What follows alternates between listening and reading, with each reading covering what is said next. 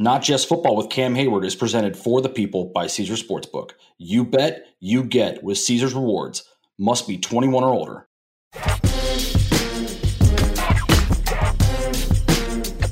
What's up, everybody? This is Cam Heyward here on the Not Just Football podcast. I'm here with Hayden. Hayden, how did you feel about the draft party? A lot of fun, man. A lot of fun. A lot of great guests. Uh, Kenny and Broderick was great. Uh, Pat Freiermuth was awesome. Merril Hoge was a shock. I think Merril Hoge was my was the one who I did not expect him to be that honest and that open. Vince is always Vince is great, but Merril Merril said some stuff. I felt. What about you? Well, I loved all the day, and so with that, we have more content. We heard everybody talk about you know hearing the Kenny and Broderick conversation, but we have Pat Freiermuth, Merril Hoge, and Vince Williams. I think it's a great group. They got the job done. So take a listen. And tell us what you think. Do we like the pick from last night? Let's ask that one more time. Do we like the pick from last night? Are we excited for this pick with the 32nd pick? Sounds like we're going to trade, aren't we? I think we're trading. I, I, don't. I don't think they stay at 32. What about you? I don't know. Um, you know something. I don't know anything. Tell everybody. You do what you do with me every year. Tell everybody. You guys want to know who I think we're going to pick? I don't know. I don't know. But, uh, you know, I'm excited. Uh, thank you guys for having me. Thank you to the Steelers for having us. Um, we got a great show for you. Um, but first, how many of you guys have phones out here? Okay, I need you to go on Twitter right now and make sure you follow the Not Just Football account. Because if we don't, I'm leaving right now. Mm-hmm. So make sure you follow because we are going to have questions from you guys to some of our guests and me as well. So make sure you add us, you know, and we'll have some fun with that. They can have questions for me too, or no? No. Okay. Does anyone have questions for him? Oh, okay. Yeah, okay. Doesn't sound like. No, doesn't sound like. Thanks, everyone. All right, so you guys ready to get into it?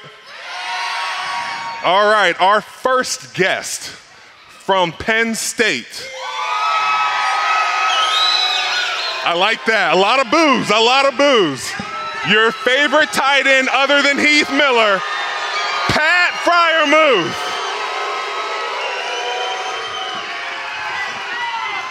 What's up? Oh, a little headbutt there, didn't we get it? Yeah. What'd you say? Can we get a Muth chant one more time? How you feeling, brother? Feeling great. Good to see you guys again. Good to see Steelers Nation again. great. Appreciate you coming on. Um, let we have the NFL draft underway right now. Mm-hmm. Uh, take us through your draft experience. Yeah, it was. I mean, it was it was low key. Um, I was at my house and, and a little bit above Boston with my family and friends, and uh, you know, I kind of knew I was going to go uh, day two, um, and it was just it was cool to be a part of just being there and being a part of the experience and just being with everyone who was there from the beginning. Um, definitely stressful, and uh, but it was it was it was cool. So you weren't one of those guys who said, "I'm going to get drafted in the first round." No, I, I kind of knew like there was like a small chance that like a Jacksonville might have taken me or the Saints might have taken me, but I kind of knew deep down like you know I was gonna go day two, and you know you can't be unrealistic in that point. You know what I'm saying? You just mm-hmm. gotta kind of trust where you know people are gonna take you and uh, just go from there.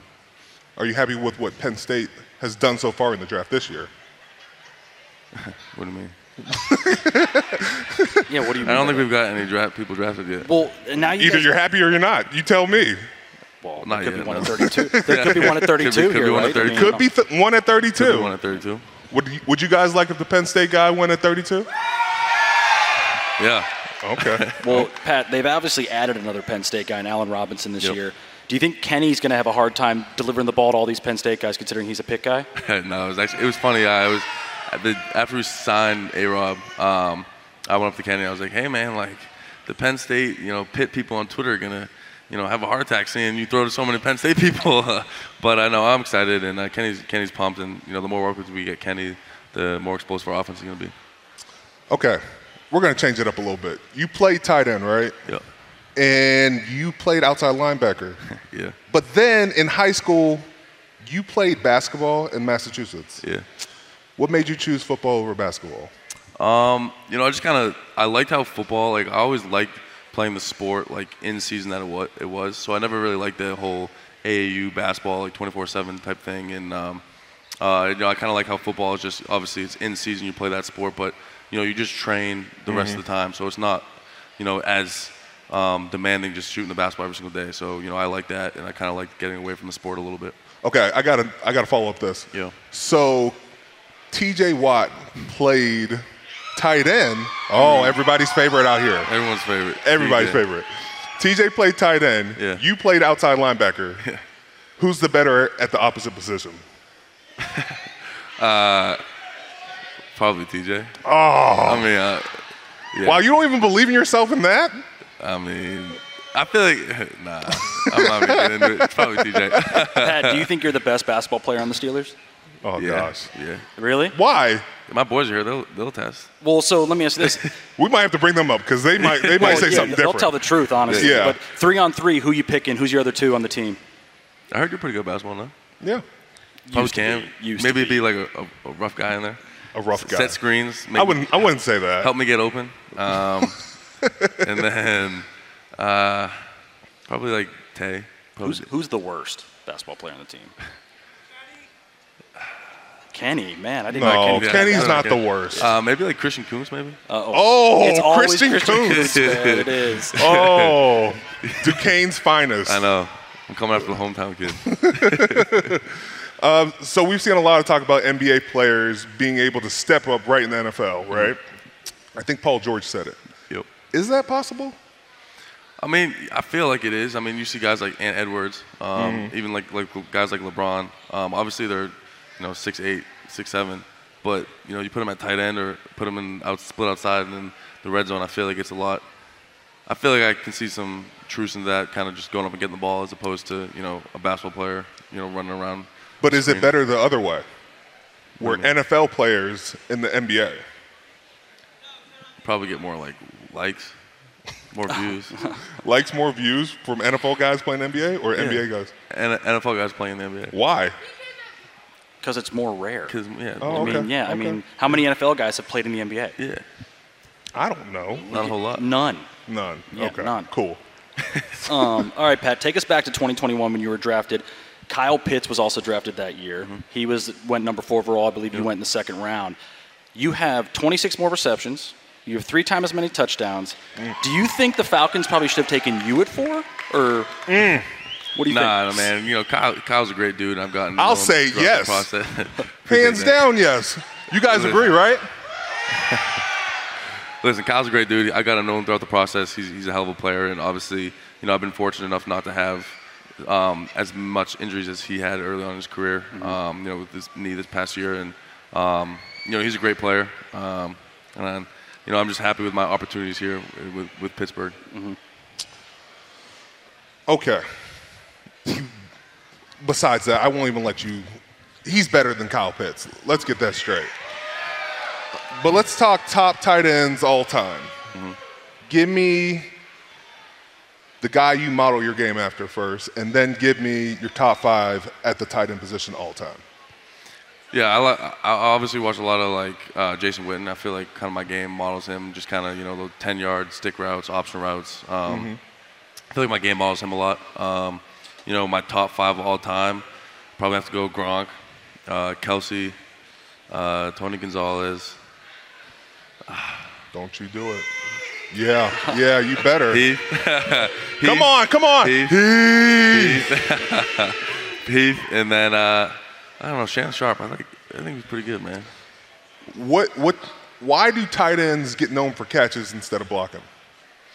Um, I feel like because like the, they get more known for the fan base because you know obviously they're catching balls and people are starting to get to know them more because they're making plays and stuff like that. Um, but guys that you know, it's a rarity that tight ends you know guys like Kittle that can block um, and do both. So I feel like um, you know obviously the guys that catch more are going to get more recognition because fans are you know uh, seeing them more make plays. But the tight ends who can block they uh, they're- have a legit job. So can you block me? They want to know a funny story. Funny story. Here we You go. You guys don't like this. So I tell like everyone this about because when, they, when my friends ask about you, like how big you are, I'm like, all right, listen to the story. So it's the first day of pads in camp, and our defense like Cam plays the three tech or whatever, and then he moved out to a six tech on me, and I'm supposed to block down. And I'm like, what the hell am I supposed to do with this? so I'm trying to like get in, like, trying to go inside. Pause. Of Cam, and I can't because he his hand hits me in the chest, and I lost my breath because, it, yeah. Have you gotten in a fight with him yet? No, I'm good. He's I'm he's that. he's known for fighting everybody at training camp. Pat's a lover, not a fighter. um, oh, is that what it is? Okay. I'll never fight. I don't fight. I don't fight in practice. You don't fight. Only No. Cam does. I'll so just you watch. defend the offensive line when I fight them? I'm in the back, just yeah, let's go. Yeah, nice. Cam, keep doing that. Cam, they deserve stop. it. Cam, stop. Um, all right. So you had the experience when you first came in to work with Ben. Obviously, Yep. a veteran who'd been here a long time. Now you're working with Kenny, Mm-hmm. who's it was at his rookie year last year. What is the differences, and is there anything like working with either one of them? Uh, they're pretty similar. Um, obviously, there's different nuances that they both like in, in the offense. Um, but I think that it's just a feel thing. I feel like Ben has been in the league 18 years, and Kenny is his first year, and um, coming up on a second year, I think Kenny's getting more comfortable, and I think um, you know he's going to make the offense more what he wants, and you know I'm excited to be a part of that. And you know even just being in the building for the first week or two, you know his leadership has been tremendous, and like it, it's it's go time, and you know it's, it's been awesome to be a part of that. So I want to ask you, you know, old guard to new guard, like how was it that, you know, you had to live up to the expectations of being in Heath Miller's mm-hmm. shadow? Every tight end's going to have to do mm-hmm. that. Mm-hmm. We love Heath, don't get it wrong, but trying to live in Heath Miller's shadow, how do you feel about that? It's hard, you know. Obviously, you know, he's done so much for the community and, and, and for you know all of Steelers Nation and, and Pittsburgh um, that it's it, it's definitely hard to live up to those expectations. But you, I just try not to think about it. Um, you know, I try to uh, create my own path because you know he's made his mark and his journey in Steelers Nation. And I'm just trying to do my own thing and make my own mark. and you bring up making your own mark, and we talked about Ben and Kenny. I, I told you I was going to ask this beforehand. Yeah. How many people have heard about Pat talking about the no hot routes? Not enough in here. Not okay. enough. Yeah, no- yeah, But I wanted to bring this up because I wanted you to clarify Yeah. what you meant when you said there's no hot routes Yeah. in the offense right now. What I meant to say, it was on Ben's podcast. What I meant to say was the diff. There's di- we have hot routes on our offense. The, the differences in the hot routes is what makes it made it different this year. Um, you know, Ben had his hot routes for that he's had for 18 years, and, and Kenny just got in, so he was getting used to it uh, of, of our offense's hot, hot routes. Um, so it was just the differences of hot routes. We have them in. I misspoke. I misclarified. I should have clarified on Ben's podcast, but you were having too many beers that day, weren't you? maybe a little bit.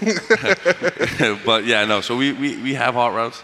Um, they're just different. Ben had his, and Kenny has his, and uh, I'm looking forward to evolving the offenses up- upcoming year. And so, and so with Ben, he was more teaching you where to get open as opposed to you coming to Kenny and telling him where you're getting open, right? Yeah, it's a little bit of both. Obviously, Ben's been in the in the league for when I was with him for that was his 18th year, so he's seen everything. You know what I'm saying? Right. So it's not like I have to come up to him and be like, "Hey, Ben, they're doing this." Like he knows what they're doing. You know? Right. And so he can kind of adjust that off that. Kenny being his first year, you know, he's a hell of a player, a hell of a smart quarterback, and you know, it was more of like a conversation because, um, you know, we're trying to bring each other along, trying to build that chemistry um, on the fly, on the run. How much did it help having Ben when you first came in uh, to kind of show you what a tight end needs to do to get open in the league? Yeah, um, he, sh- he showed me a lot. Obviously, you know, we would sit down in camp and stuff like that, and, and, and watch, you know, Heath film and what he kind of did with Heath. Um, just trying to, um, you know, he saw me in that role, and you know, just trying to show me, trying to catch me up to speed quick on, you know, what he saw me in my role in the offense when he was there. I want to talk about your room um, because it's a very interesting room, and I'm not talking about Connor Heyward. Um, you know, uh, you have an interesting room uh, because of Zach Gentry. Yeah, yeah, yeah. Uh, explain that room and explain the nicknames they all have and yourself. Well, yeah, I don't really know my nickname. Well, move, but that's about it. Yeah, move. Uh, okay, so yeah, so it's a great room. You know, we're all you know great guys and great friends, and uh, you know, me and Zach have a great relationship, obviously, and, and having Meatball, that's his name, Meatball. Meatball. How did he get the name Meatball, and who is Meatball? Meatball is Connor Heyward, Yes. and we call him Meatball because he looks like a little meatball out there. He is compact. He is He's compact. He's Yeah. compact. Uh, but no, we have a great dynamic in that room, and you know, we all bring different things to the to the table.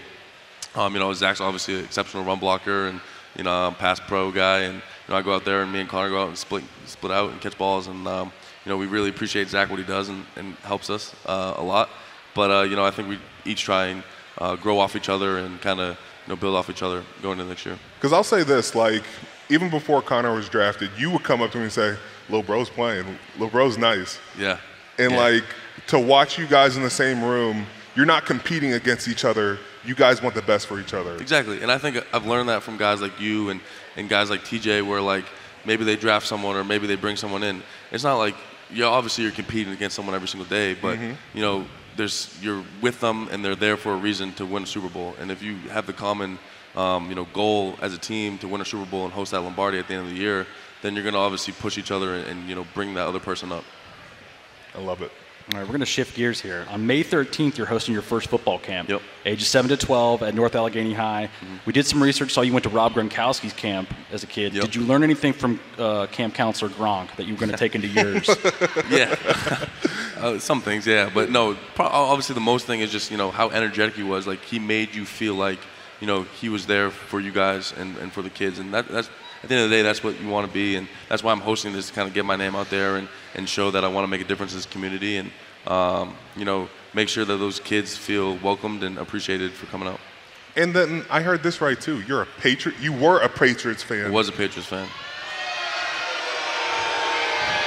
Relax. How foolish were you as a child? I'm not gonna say much. I'm gonna leave it at that. No, you better. No, you say more. No, I'm not gonna make the Steelers Nations mad.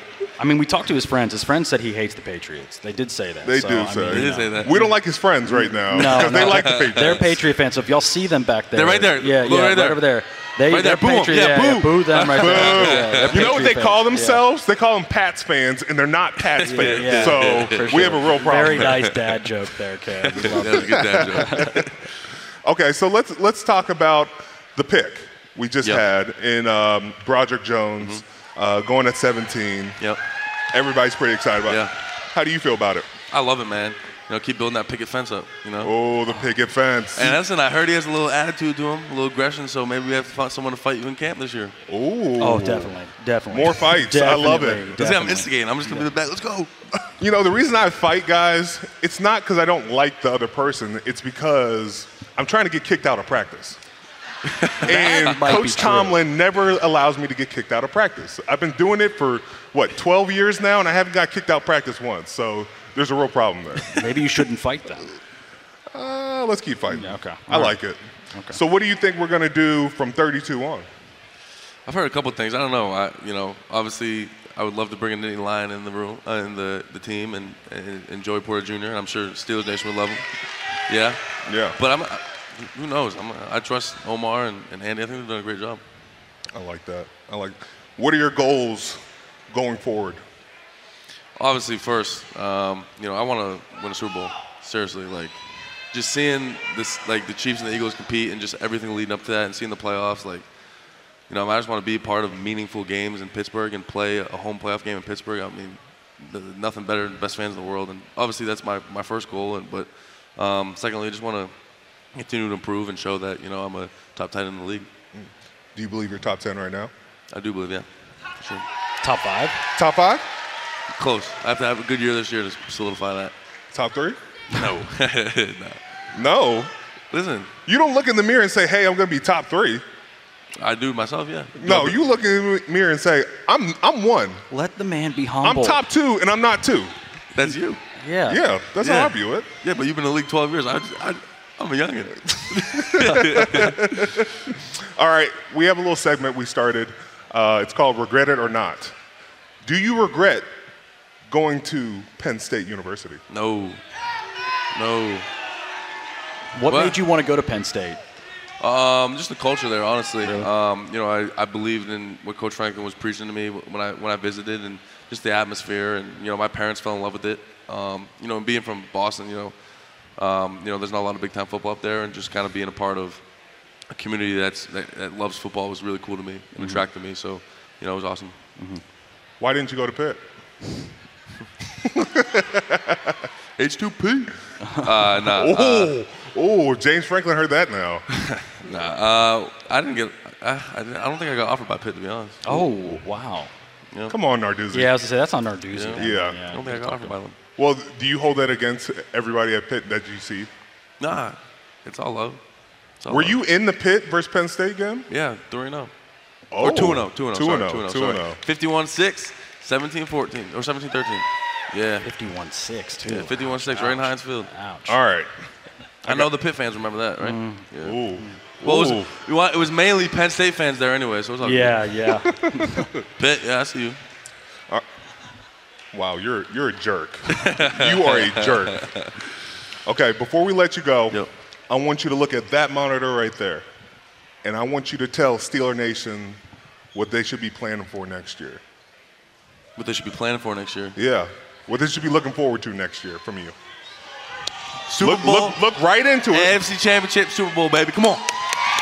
I like that. He went team. He didn't even go individual. He didn't even go individual. He went team. Yeah. Team accomplishment. He's a team guy. I like team it. Team guy. for now, and then he's going to change on us soon. Tickets to the game, merch, meals at iconic restaurants, stays at Caesar's Palace. All this can be yours when you bet with Caesar Sportsbook. Win or lose, every bet earns reward credits, which you can redeem across the empire. Now, if you haven't started yet, register using code OMAHAFULL and then place your first bet. Up to $1,250. If you win, great. You keep those winnings. But if you lose, you'll get your stake back as a bonus bet. 21 and over only. Offer must be valid, must be physically present in Arizona, Colorado, Illinois, Indiana, Iowa, Kansas, Louisiana, Massachusetts, Maryland, Michigan, New Jersey, New York, Ohio, Pennsylvania, Tennessee, Virginia, West Virginia, and Wyoming only. New users and first $10 wage only. Must register with eligible promo code. Bet amount or qualifying wager return only if wager is settled as a loss. Maximum bonus bet $1,250. Bonus bet expires 14 days after receipt. Tier credits and reward credits will be added to account within seven days after qualifying wager settles. See Caesars.com slash promos for full terms. Void where prohibited. Know when to stop before you start. Gambling problem? Arizona call 1 800 next step. Colorado, Wyoming, Kansas affiliated with the Kansas Crossing Casino call 1 800 522 4700. Indiana call 1 800 9 with it. Iowa call 1 800 bets off. Louisiana call 1 877 770 stop. Licensed to the Horseshoe Bossier City and Harrah's, New Orleans. Massachusetts, if you or a loved one is experiencing problems with gambling, please call 1 800 327 5050 or visit gamblinghelplinema.org for 24 7 support.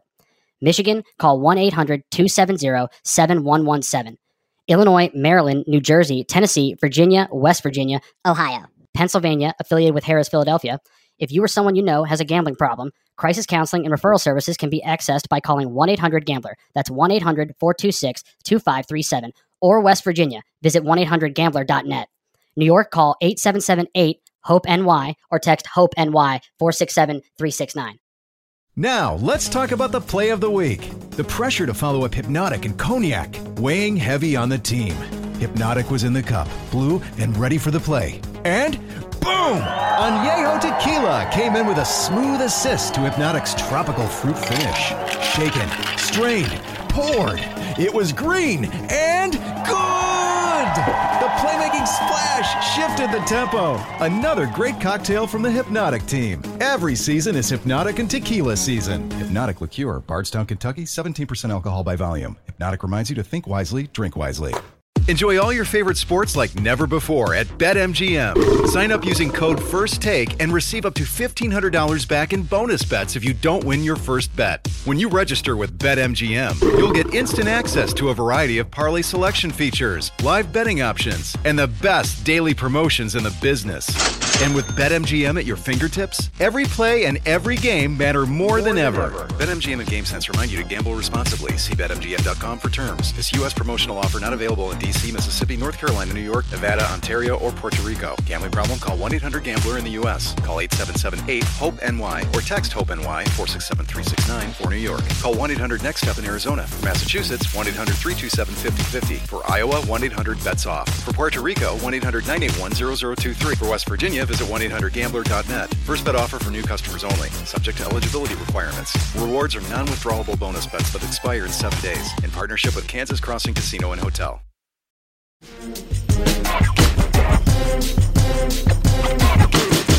How we feel about that pick? They seem kind of fired up. I don't even know who it is. No, I don't know. No. He doesn't have any ties to us. I don't, No, I don't think so. No, I, I don't know his dad or Yeah, anything. no, no. Well, if you haven't seen, uh, Joey Porter Jr. had just got drafted to the Pittsburgh Steelers. That makes you feel old, though. Yeah, Joey it does Porter make Jr. just got drafted. I by the never Pittsburgh played Steelers. with Joey, first of all, but I- some people like to say that that's like a, you know, I'm not that old yet, okay? I would have had a Super Bowl by now. But, um, you know, I got to play against Joey when he was with uh, the Cardinals. Um, but I'm excited about this pick, man. Uh, not just because it's Joey's son, it's because Joey Porter Jr. is a heck of a player. Uh, love his length. Um, love how he can run with almost every wide receiver. It's a, it's a good pick for us. I think it's also a guy that you thought you might have to get in the first round. You got him in the second, so really good value too. right? Surprising he was there in the second, man. Mhm. I, I did not think uh, we were going to be able to wait this long to get a guy like that. Uh, we'll get more of our, our coverage and our draft uh, expertise as the night goes on, but we have a special guest, someone who really breaks down tape now. Uh, he's a scout for us. He's draft. He was drafted by the Pittsburgh Steelers. Let's give it up for Merril Hoge.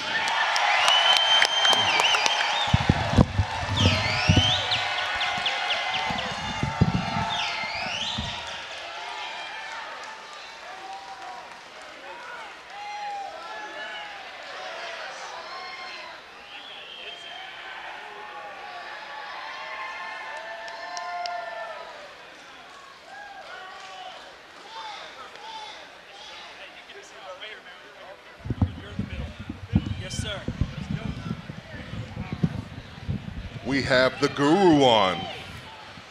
The draft Alrighty, How are you? How, how are we? How's are Steeler great. Nation out there. Oh, come on, They- y'all can they- do better they- than that. Yeah, you can do better than that. It's a full house. We got to get louder than that. So, Merril, you're in a different role now. I am. How does it I am. feel to be working with the Pittsburgh Steelers as opposed to just, you know, Playing for them? yeah? well, you know, um, uh, that, that's actually an interesting perspective and um, something I actually shared with the entire organization here about two days ago. Um, most fans won't know this, but the Steelers put together the day before the draft to have the entire organization come in. When I say the entire organization, the entire organization. Equipment managers, athletic trainers, everybody, secretaries, because everybody's a part of this journey. Art started off. He didn't talk but a couple minutes. Mike talked for a couple of minutes. Omar talked for a couple of minutes. And it was in the conversation when they were talking that it just dawned on me that like I've been outside those walls. I've been inside the walls for about a decade, but then I've been outside those walls for some two decades. I, you know, I, I covered the draft and I did stuff getting ready to do the draft for some 20 years, and I spent a lot of time in meetings where we go through every team, we go through the draft just like teams do the best we can. But every time the Pittsburgh Steelers come up, they always revisit these things. First of all, the the history of ownership. So in 1987, I was drafted. The chief was still alive, um, and I got to meet the chief. And I have a lot of experiences with the chief, even though he passed away the following year. Then the majority of my career, I played for Mr. Rooney, but I grew up with Art and Dan Rooney Jr., who's the vice president. Um, played for Chuck Noll, and I played for Bill Cowher. give it up. Give it up. Yeah. And now I'm working with Mike Tomlin, who the first two are Hall of Famers. The third one's probably going to be a Hall of Famer. Right. But the point in sharing it with them is the importance of what they meant to that organization and what that organization, how people look at that organization. And I mean everybody. Everybody's looking in at the Pittsburgh Steelers because they are the standard from ownership and coaching and how they've been successful. And people are trying to model that. Now, some just will never be able to do it because they can't help themselves, which we could get into. a You wanna get some exa- we could, we could go into Name that. names. Name names. But everybody, everybody idolizes that. Everybody respects that. Everybody talks about that. And I just wanted them to know that that outside these walls, that's what they're saying. Mm-hmm. And it was um, just it was it just hit me. I was like, oh my gosh, the, I would have never known that had I left it. Yeah. And being outside it for some 25 years, I was like, they need to know it. Uh, and that includes the fans. I mean, let me tell you this: that you, are part of what makes Steeler great. Steeler, the Steeler organization, great Yeah. is the fans and Steeler Nation, and, and they're they're talked about too. So we got to get you right into the scouting role Okay. right now. Yeah, let's go to it. We just saw Will Levis get drafted. How do you feel about that for the Tennessee Titans? Well, um, last year they, you know, they fired their general manager. Now, th- a lot of people think they did it because of AJ Brown. Right. But what they did to them, what they did as far as the backup quarterback, which this tells you right now that they made a mistake last year. that, that, that, that kid just doesn't have a skill set to play in the NFL. He, he just, the kid from Liberty, he just doesn't. Now, Will Levis is not much better from this perspective. Um, you'll appreciate this. You play against quarterbacks. I'll give you a quarterback that has these two things. He's accurate and he's decisive and he has pocket presence. Okay, so that's Joe Burrow. How hard are they to play? Very hard. Very hard. then you play a quarterback that really not a good processor and he's not really accurate. Completely different game, or doesn't have good pocket presence. All of that matters in our league. Yeah. Just one of those things will drive you out of the league. Now, the thing that is a concern that he had in Kentucky, he's not a real good processor of things, and he's not very accurate. He's very erratic um, in all a- areas of football. Those are disturbing, but the thing that's probably the, the the most troubling, he has no pocket awareness. Like there's no like he has no real feel for playing the game. Now they've talked about, well, he had all these sacks. I will tell you this: half of those sacks were on him. I do believe that. A And lot of quarterbacks will, and- will put you in a bad position. and they ne- they never ever get called out. You know, it's like oh the tackle made a mistake. No, no, no, no, no. The pocket was clean. Somebody wandered over into traffic and got himself in trouble. Yeah. And he did that a lot. And just so when you look at those things, like how, first of all, you can't change accuracy. You are who you are. People think they can be fixed. That's never been fixed. You get cleaned up a little bit, but you'll never be truly accurate. And he's just not accurate enough in our league. Um, his overall feel for the game or the position, he struggles with that. Um, now, what they're going to do, obviously, in Tennessee, what they're thinking is let's give him some time to develop, Yeah. which is clearly the best environment that he could go into. In all fairness, now, t- where he went is a blessing to him Uh-huh. versus being a first rounder. Well, you know, you know the pressure of a first rounder. Um, when you came in the league, watching your development from where you were to where you were to where you are is extraordinary. to watch you, you know, because I've watched you from, you know, coming in because I, you know, your, you, your dad and I have a, a little bit of history together. I don't know if I've ever shared this. no, with you haven't. um, I thought I actually told you about this because it was one of, one of the things I was going to bring up to you. Uh, when your dad was in Chicago, he had just went to Chicago, I believe from New Orleans. Yeah. I became a free agent the next year, and the 49ers had tried to trade for me during the season. So I thought that's where I was going to end up. Well, two days before free agency, the Bears called, and they're like, and I'm like, well, you got, you just got Ironhead. Well, why would you want me? And they're like, no, we we wanted we want to change our offense and be more versatile. Like your dad was like a, a power guy. Actually, Yeah. he should have probably come over here. To be honest with you, I mean, that Yeah. because Jerome came in here when I left. Right. Um, and then the rest is history with the bus fit perfectly with his, and your dad was, you know, a power guy like that. And so when they signed me, I'm going in, he was working out, your dad was working out in the gym. Yeah. And I'm like, how uncomfortable is this? I, I'm gonna walk into the, I'm gonna walk into the workout with Ironhead, who they're gonna let go tomorrow. It was the most. it- So we were teammates for about a day. we were teammates for about a day. But I loved your dad. I had just great respect for your dad because I was when he was at Pitt, I was a fan of his, um, and so we were teammates in a way in Chicago. Um, You never for- told me that. Yeah, for for a split second, we were we were teammates. So then, obviously, when you came to the Steelers, um, you know, I was I wanted to I had you, you feel like you have a connection. Like I wanted to really watch you, you know, based on what happened to your dad and um, just knowing how proud your dad would have been of you, and I, and even was. I know when you, when you played, but then to watch you evolve as a player was. I mean, you do some things now that are just ridiculous. I, I, I do some playbooks every now and then. I could do a playbook actually every week because you always have that one play where you just absolutely annihilate somebody from a fundamental aspect. If you want to talk about teaching the game, you would use you as a great example. but to watch you move, going back to what I was saying, like when you first came in here, people probably wanted you to get 12 sacks and you know completely dominate, and you're like, oh my gosh, you know, Yeah. the expectation Yeah. you know, is so It- it- unfair. it's it's tough for the first rounder. Yeah, there's a lot that goes in on that. Right. So he, he gets a break from that, and then that's a blessing. He may not think it, and sitting like he sat yesterday, that's that's got to be brutal. Mm-hmm. But the best thing that ever happened to him to have a shot Yeah. is that. Okay, so let's dive right into the Steelers' first round pick and then the second round pick. Yeah. How do you feel about those?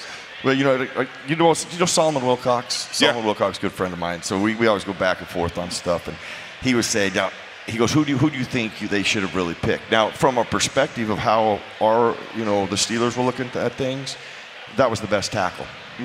He was the best tackle. Um, even though, you know, like I've used this too, like beauty is in the eye of the beholder. Talent is in the eye of the beholder too. You know, people look at things differently. That's why those other two guys went. Wait, the fans aren't excited enough that he just said that is the best tackle. Come on, guys, let's let's give it up for Got the guy they wanted. I mean, that's, Yeah. But he was the best tackle, um, and fundamentally, he's good from feet, hips to hands. Okay, you know how important that is. In all, Very I don't care what your position is. So anybody that I look at, feet, hips to hands, I start there. Or even if it's a quarterback, feet, hips to hands. How, how well did they play? How fundamentally good are they? Um, and he's really good. Because He has an enormous way. You know, Freiermuth. I remember when he was coming out of Penn State. I'm like, you know what? He is so good, feet, hips to hands, but there's so much growth mm-hmm. that he will get better when he Yes. starts developing and, a better quarterback, different learning things. This this guy will be has real uh, has the skill set right now that transitions to our league and has the chance to be to evolve to be a dominant left mm. tackle. And that is a game changer. Um, it's not exciting for fans, you know. I know because you're going back to Solomon. He wa- he said he was hoping that the Steelers would have drafted the the wide receiver from Ohio State. Oh yeah.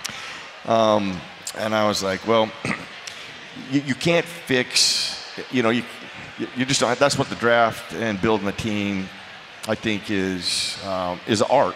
And if you think about um, this league and being consistent, like your torrential warfare, I say this every time, the Super Bowl gets over every year. First of all, the best team wins, okay? Not the best quarterback, not the best defense, the best team wins.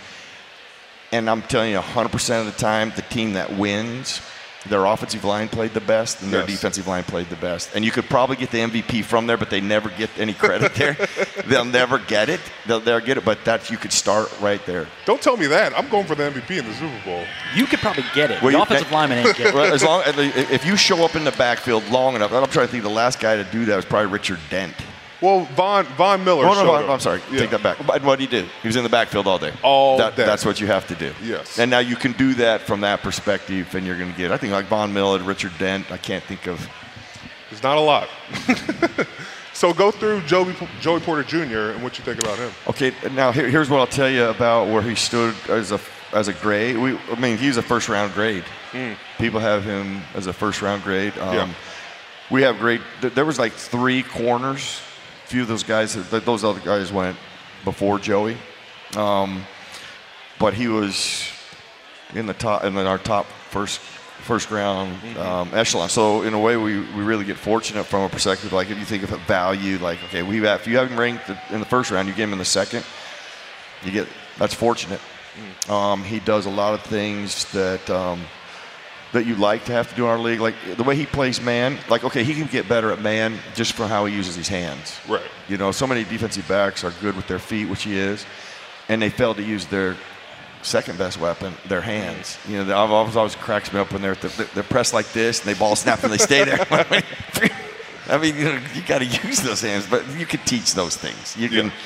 and he has a chance to really blossom with development. But he is. Um, He's somebody I will promise you this in the second round. They probably weren't thinking. It'd be like Kenny Pickett. Yeah. There's no way during the draft last year you thought Kenny Pickett was going to fall to the Steelers. I thought, but how many people thought we were going to get Kenny Pickett? Now, come on, be honest. He wasn't getting to 20. I didn't think he was getting to 20. no, I, I'm telling you, there's there was like five teams you would have thought.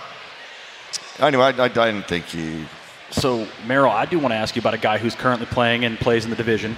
Lamar Jackson just signed an extension. How do you feel about that, and how do you rate his play, or how do you scout his play? Well, I, you know what's interesting about that question? You said, "How do I scout his play?" So I can only scout the offense they run. Mm. So Yeah. the offense they run are the Baltimore Raven coaches saying this is what our guy does the best. Okay, so that's not me. That is not anybody else. There's a reason that they run the ball in the way they run it. There's a reason they throw the football the way they throw off of it. That's what he does well. Right. He has not evolved off of that. He didn't do it at Louisville, and at times he's been forced into kind of a pro style system. He mm-hmm. he does he just doesn't do that very well. That is not his strength. Right. And people will take it as a you're attacking the guy. No, I'm not. That's what they run. Right. I'm not even. I'm not telling. I'm not saying. You know what? I'm not telling you what they run. I'm just telling you they run what they run for a reason.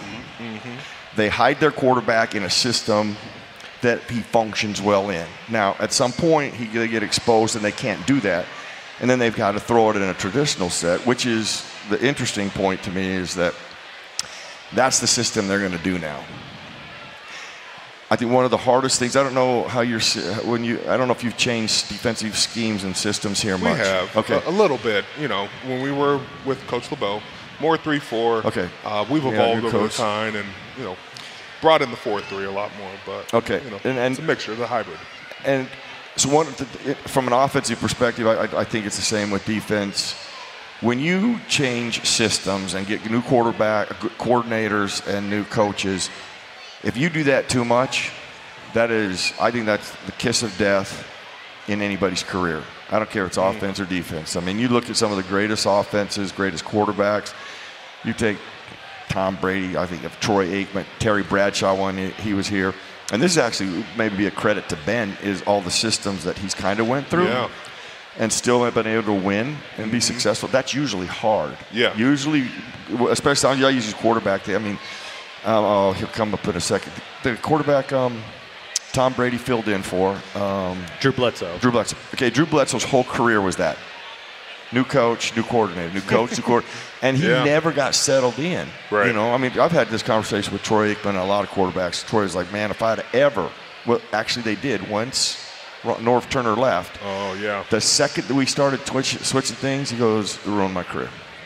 So, what will be interesting, you're going to have a new coordinator, you're going to have new wide receivers, you're going to have new learning. Mm. I just, I, I think it bodes well for the, our division and how we want to play. But I, if you're going to take him out of his most comfort zone and how they've been successful, and you're now you're saying, well, we're just going to be more of a pro style offense. I, I, I think it's a recipe for disaster there. Well, I say Cam has always been a big component of giving Lamar the money. He was oh, always said Oh, that. I think any He's player. always oh, said that. I'm Yeah, always, listen, he, money. he already, he Well, tell earned him that. why. Well, I'm selfish. why, I'm yeah. selfish. Is- I want them to eat up the cap with the quarterback, and then they can't play pay anybody else. Well, and, and then yeah, they, they, they've kind of done that. That's why they, you get a rookie quarter uh, a, Yes. a receiver because now that you, is your window. Yeah, there's your you got guys that you could. But see now, look at that. You got that guy who's never played down in the National Football League, so he's got to learn. you got the other. I mean, what's his name? Who came over? I mean, um, he's Od- on the down cycle. Odell Beckham. But- Odell but- Beckham. and just because you play like. Just because you've played in this league doesn't mean that you know how to play with the Ravens. And Right. people forget that. Like when I went to Chicago, you know, even though I've been in the league for almost 10 years, I'm like, ev where do we eat? Where's our meetings? I mean, what's our system? I mean, everything was like Yeah. new to me. And I was like, that, that takes some time. And Scheme and fit. So it'll be interesting to see how, yeah, I don't think any player's ever against a player. I mean, from his perspective, you darn right he earned it. I have no problem with that. But now you're married to that. Right. And you, You gotta make it you- work. You, got to make it work. And then, then the way they're going about it is just very surprising to me because he has not functioned in an environment like that. He's already been in those positions and he's Yeah. he struggles in them. So Yeah. So you bring up scheme and fit. Uh, we see these quarterbacks taken. Uh, you have Bryce Young, C.J. Stroud, now Will Levis, and Anthony Richardson. Who is in the best? Who's in the best situation for them to have success? no, the guy who I, I think is the absolute best was C.J. Stroud. Mm. C.J. Stroud, and I don't even- and it, the other guy that's I think in second place would be Bryce Young. Mm. Now, I talked about like decision making and um, pro- decision making and accuracy, like those two are woven together. Right. Um, both are outstanding there. pocket presence, outstanding there. So they have all of really the, the skill set, the transitions from college to the NFL. But now, if you start building on that aspect of it, this is where the difference comes. So in our league, um, and you know this, that most quarterbacks have to throw from a dirty pocket. Right. You know, that there's more congestion than that exists in the NFL. If you looked at that environment, and this, listen, I'm not saying it's easy in Ohio State and Alabama because they are so dominant, they don't get into that a lot. So you have to do a lot of work. But when you do put those plays together, Bryce Young, no matter how hard he works out, I don't know how long he trains, he is never going to grow to 6'2. Mm-hmm. He is always going to be 5'10, and that's going to be a problem from finding passing lanes traditionally in our league.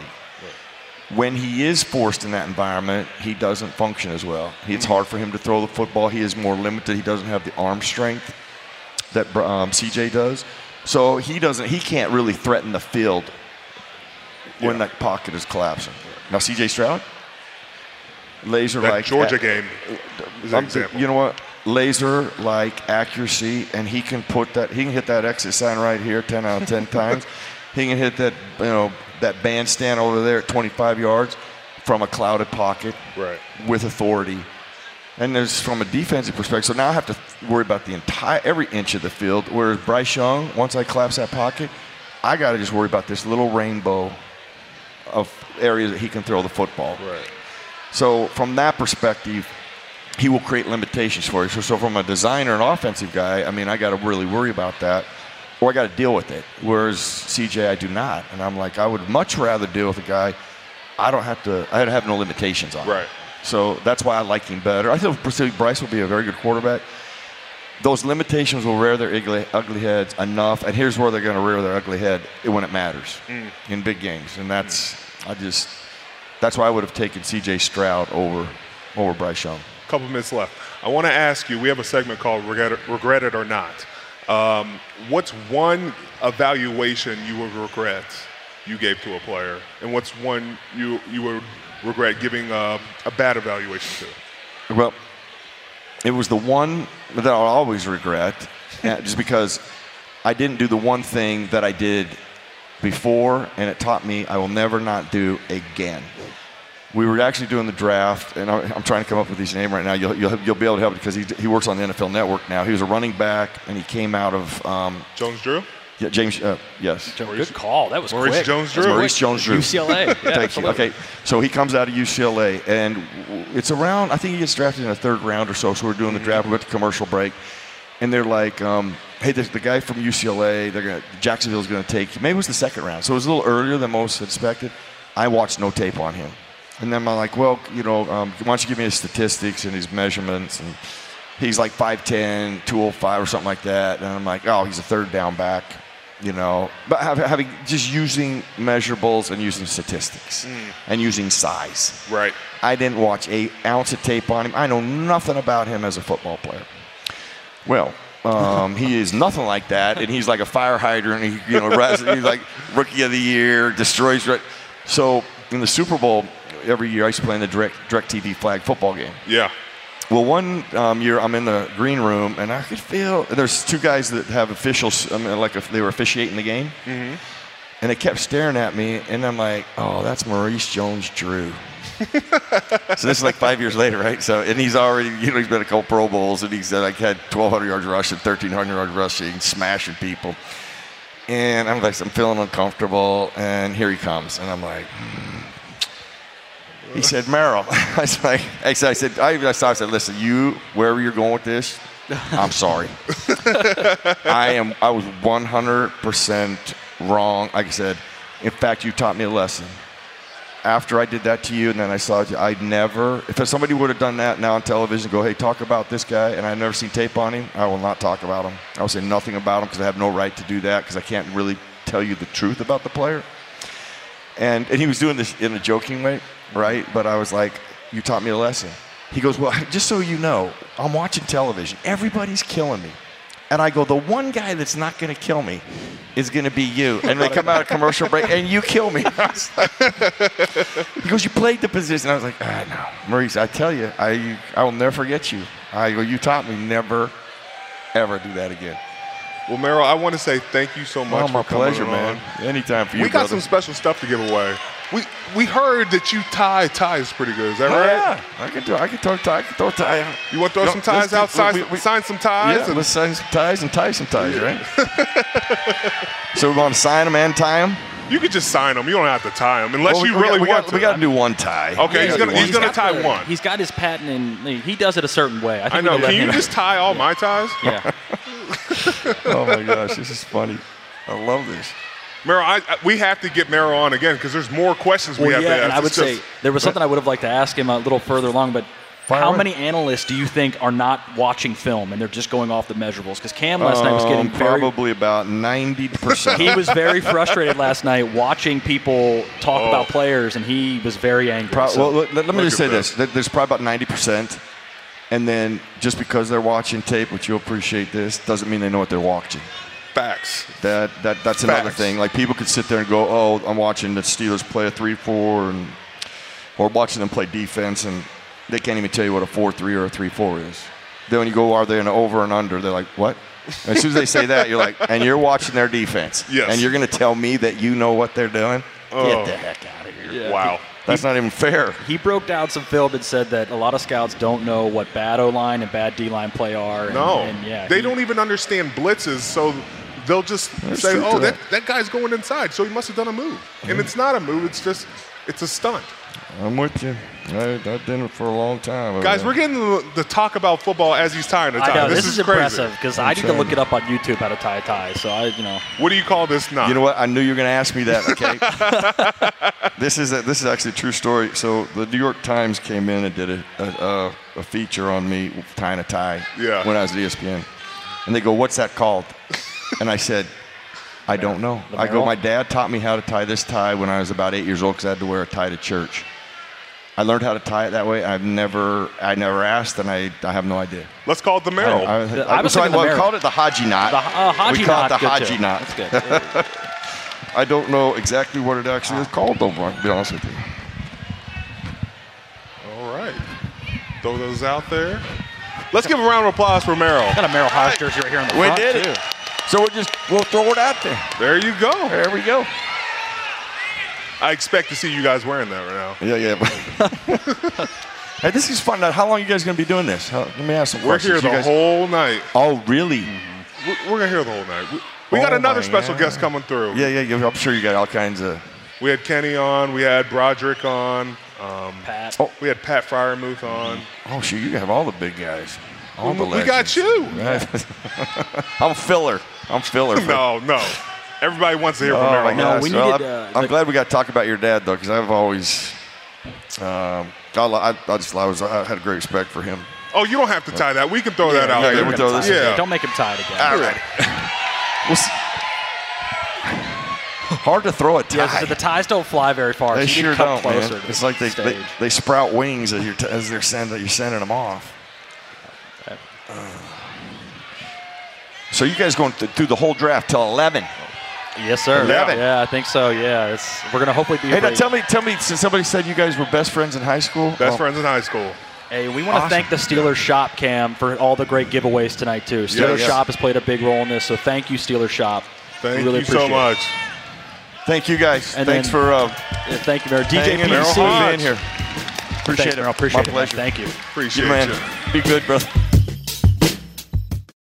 With everyone fighting for attention, how can your business stand out and connect with customers? Easy. Get Constant Contact. Constant Contact's award winning marketing platform has helped millions of small businesses stand out, stay top of mind, and see big results fast. Constant Contact makes it easy to promote your business with powerful tools like email and SMS marketing, social media posting, and even events management. With Constant Contact, you'll reach new audiences, grow your customer list, and communicate more effectively to sell more, raise more, and fast track growth. Don't know much about marketing? No sweat. Constant Contact's writing assistance tools and automation features help you say the right thing at the right time every time. Plus, you can send with confidence, knowing your emails are actually reaching your customers thanks to Constant Contact's best in class 97% deliverability rate. Tackle any challenge with Constant Contact's expert live customer support. Plus, everything's backed by their 30 day money back guarantee. So get going and start growing your business today with a free trial at constantcontact.com. Just go to constantcontact.com right now. Constant Contact, helping the small stand tall.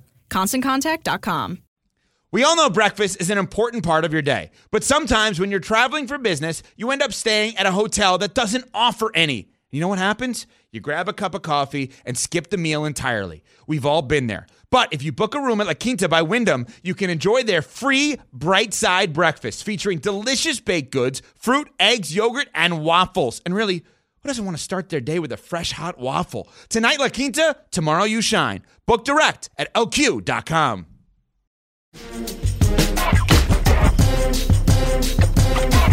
We just picked. How's everybody feel about it?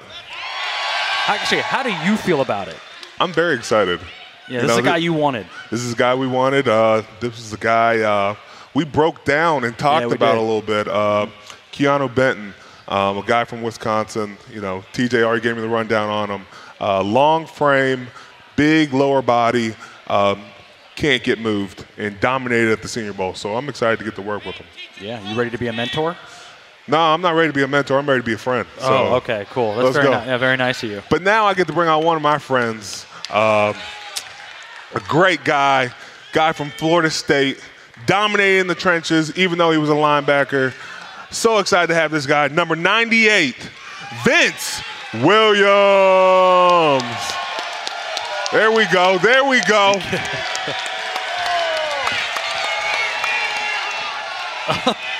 Bring that energy. I like it. Hey, Vince. How you feeling?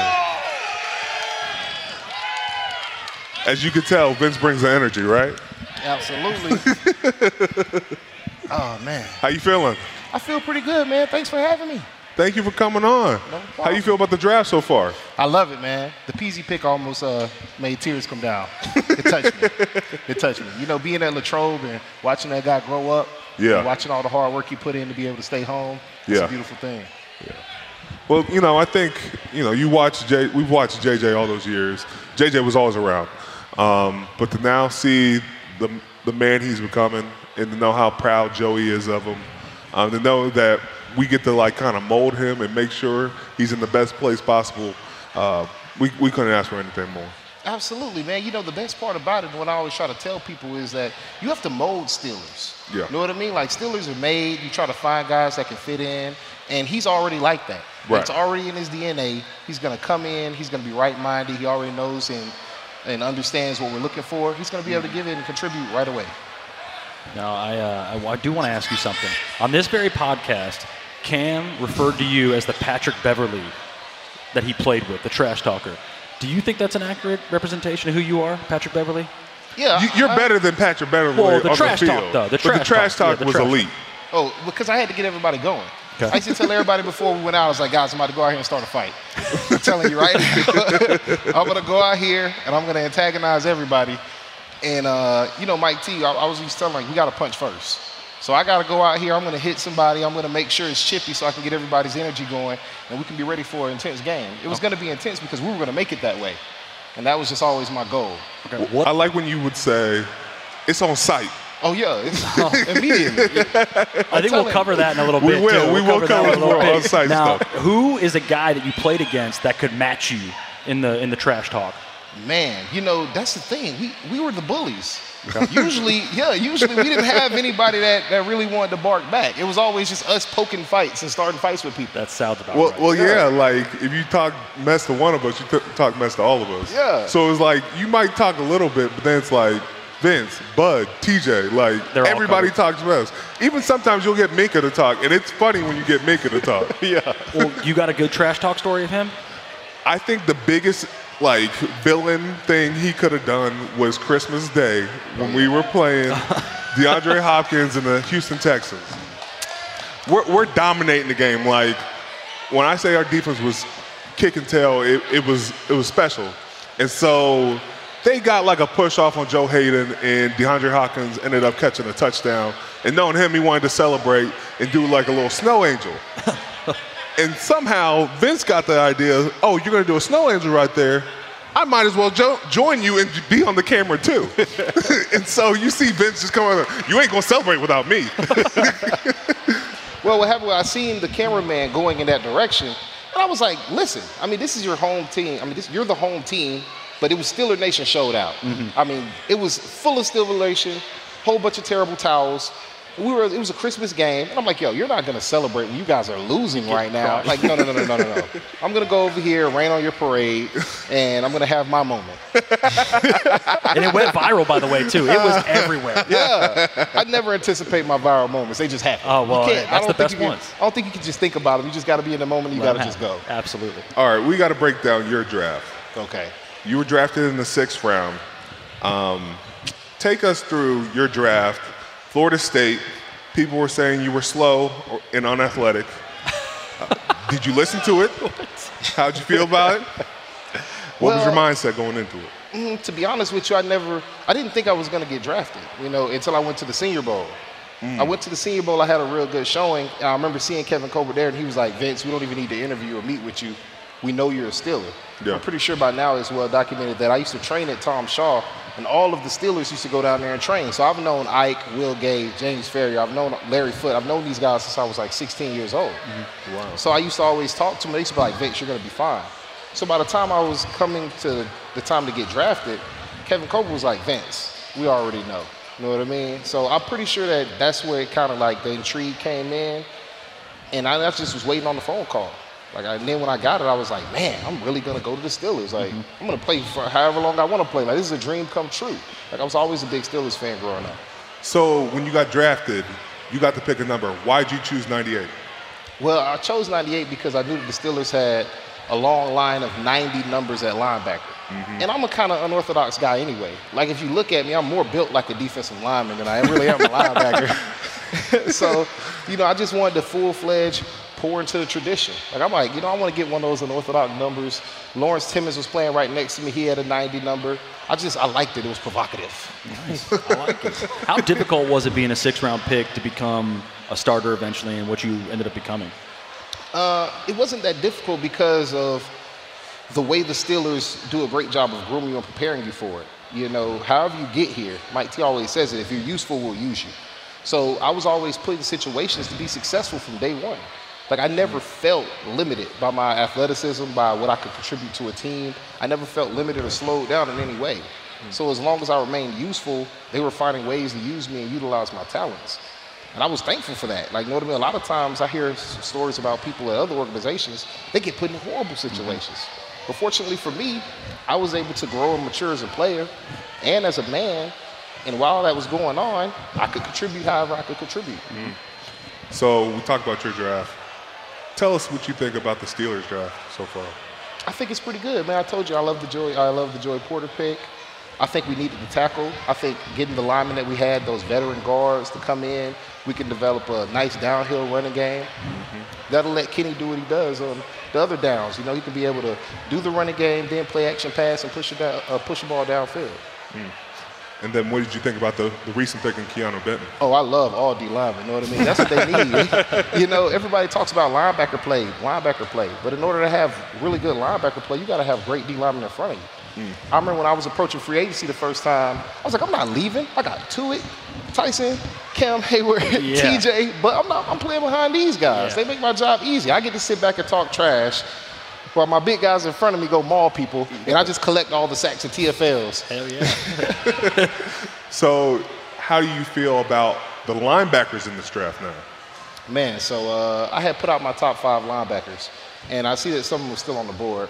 Uh, Henley, I don't know if Henley got taken, but Henley's amazing, man. The guy was a kick returner, slot wide receiver, turned into a, a linebacker, super athletic.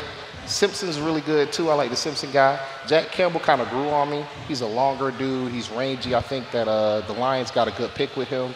I don't know if I would have put took him in the first round. Yeah. I don't think I don't think there was really a first round linebacker this year. Hmm. I think all these guys were like second round picks.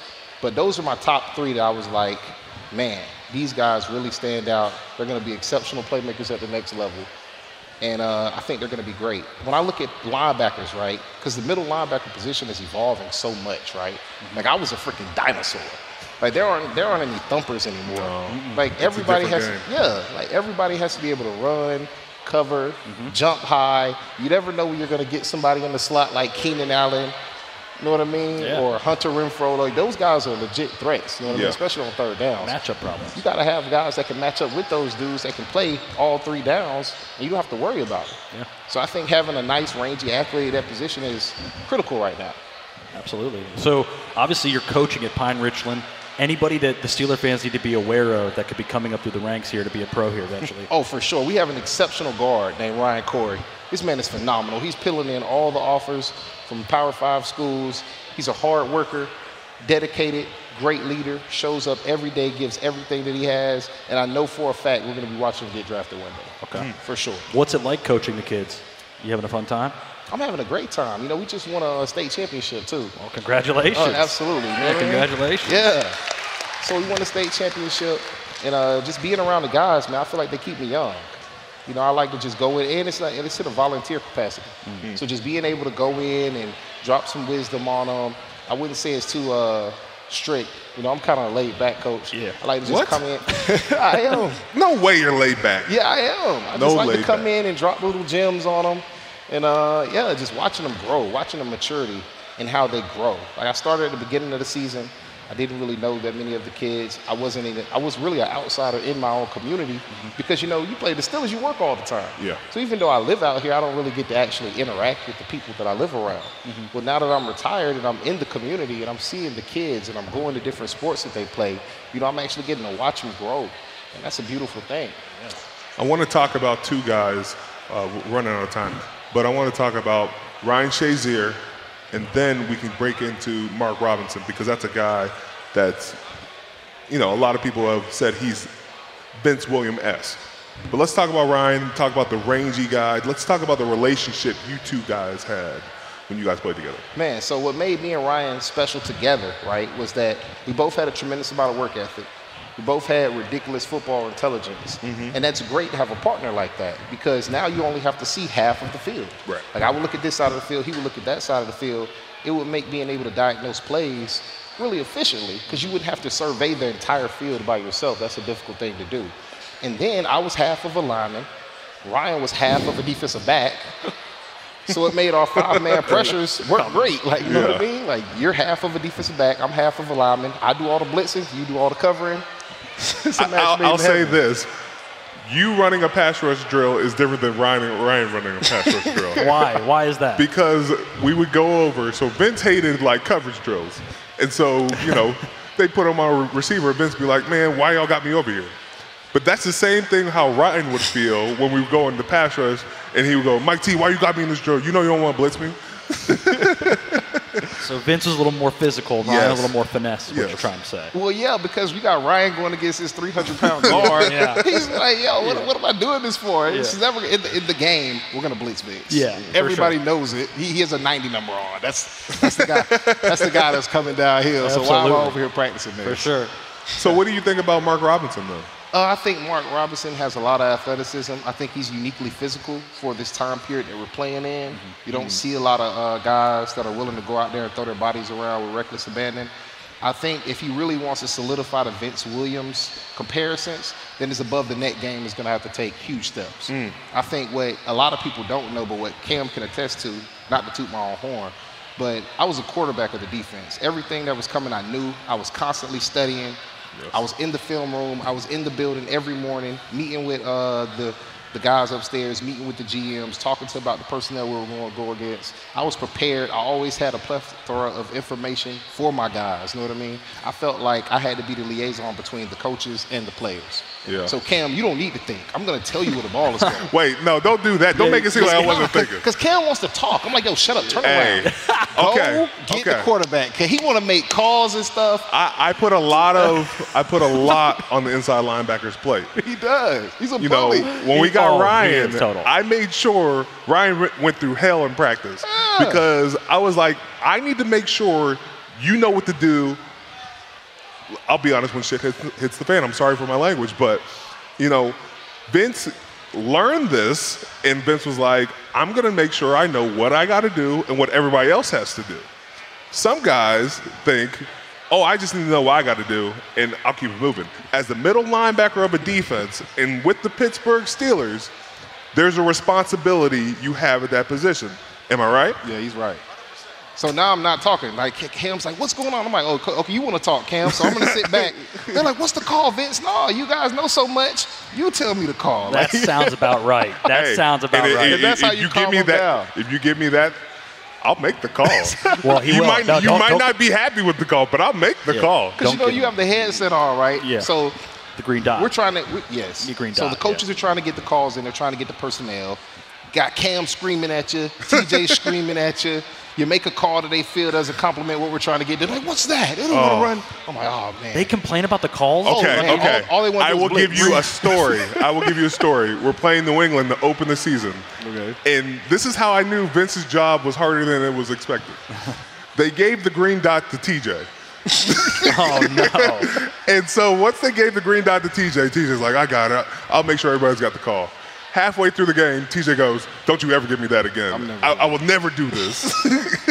I'm like, yeah, because it's easy to do when you don't have the pressure on you. Mm-hmm. Right. Like, you know what I mean? You have to sit here and analyze the play, think about what they're doing, get the call coming in. So what I used to try to do, I used to try to stay ahead of schedule. Mm. I used to always make sure that the way that I was thinking about the game was the way that my coaches were thinking about the game. Mm. So I could pretty much make the calls myself mm-hmm, because mm-hmm. I already knew. I'm like, oh, it's second and ten. They're in this personnel. This is probably what we're gonna call. I'm expecting it. And then when it comes in, I'm like, I don't really like it. I wouldn't have called that, but Still you know, gotta it, yeah. it's still right. Last question. Uh, we asked Pat about this. You- You're starting to see Paul George talk about NBA players playing in the NFL. Yeah. How do you feel about that? And is it the other way around where NFL players play in the NBA? Okay, so you know I like I I go to basketball games all the time. I'm Yes. a big basketball fan because I can't do that. Yeah. So it's it's it's something that I can purely watch as a fan. Mm-hmm. And what I will say is basketball players lack the physicality and grit that it takes to play football. Yes. But there's no way you can tell me that anybody in football is guarding prime Russell Westbrook on a fade No. route. That is not happening. Like a prime Russell Westbrook on a fade route is scoring I think every single Minkah time. I think Minkah likes those opportunities. If Well, he's coming over the top to lay him out though. Yeah. Minkah's Like, getting dunked on. Oh. He's getting dunked on. I mean, prime Russell Westbrook. He's right about that though. I mean, Russell Westbrook. uh, What, Like, so he- what, what what happens if Troy Polamalu? he's gonna he's is- gonna knock him out. I- you know what I mean? I mean, sometimes you get the bear, sometimes the bear gets Yeah, you. yeah, but he's gonna lead the NFL in touchdowns. Like, it, and then if you look at this, so think about this, right? Think about all of the basketball players that have came over and made the jump. They're usually always successful. Antonio Gates, Jimmy Graham. They got the other tight end from the Colts. He's doing pretty good. Tony Gonzalez, I think, was Tony pretty Gonzalez good. was a basketball Uh, yeah. player. Do they make it through training camp if they're not playing tight end and they're playing that's like what we talked back? about. No, yeah. no way. Yeah. Yeah. Only position is on the outside. Yeah, it's tight will- end really. Is they can't they could not play in the trenches and whatnot. Nobody in the NBA could play in the trenches. But I was like, think about, you know what I mean? Think about some of those big guys at left tackle, right? Think Yeah. about the feet that you have to have to play in the post or be a defensive guy. yeah. You know what I mean? Imagine those guys gaining an extra 30 pounds because they're not running all day and being a left tackle. Who's getting around that guy?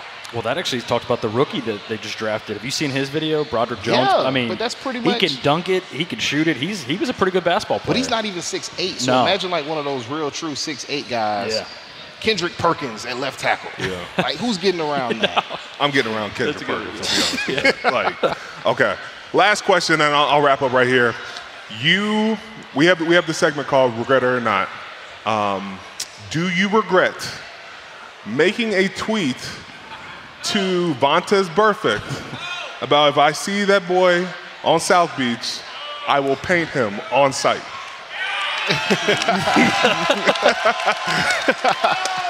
Yeah, I regret that. No, do, no, no, we don't regret do regret that. it. I do regret it. No. it. I do regret it.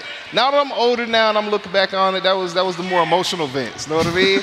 I mean, I was mad. I really shouldn't have did. it. I w- I wouldn't send off a tweet like that now. If I could talk to my younger self, I would look back and say, Vince, it's better ways to go about it. Did you hear the way they cheered though when we talked about it? They were all really excited. Steeler about it. Nation. Right. I like I like the picture of Vince Williams in a Bob Ross body talking about you're gonna paint somebody. By the way, I'm from Florida, guys. That is Florida jargon for fight. Yeah. I never meant to shoot, stab, Thank- or thank shank you. Thank you for anyone. clearing that up. It Right. was it was it was uh, fisticuffs. That's Th- what. thanks for clearing that up. Yes. Appreciate it. All right, let's give a big round of applause for Vince Williams.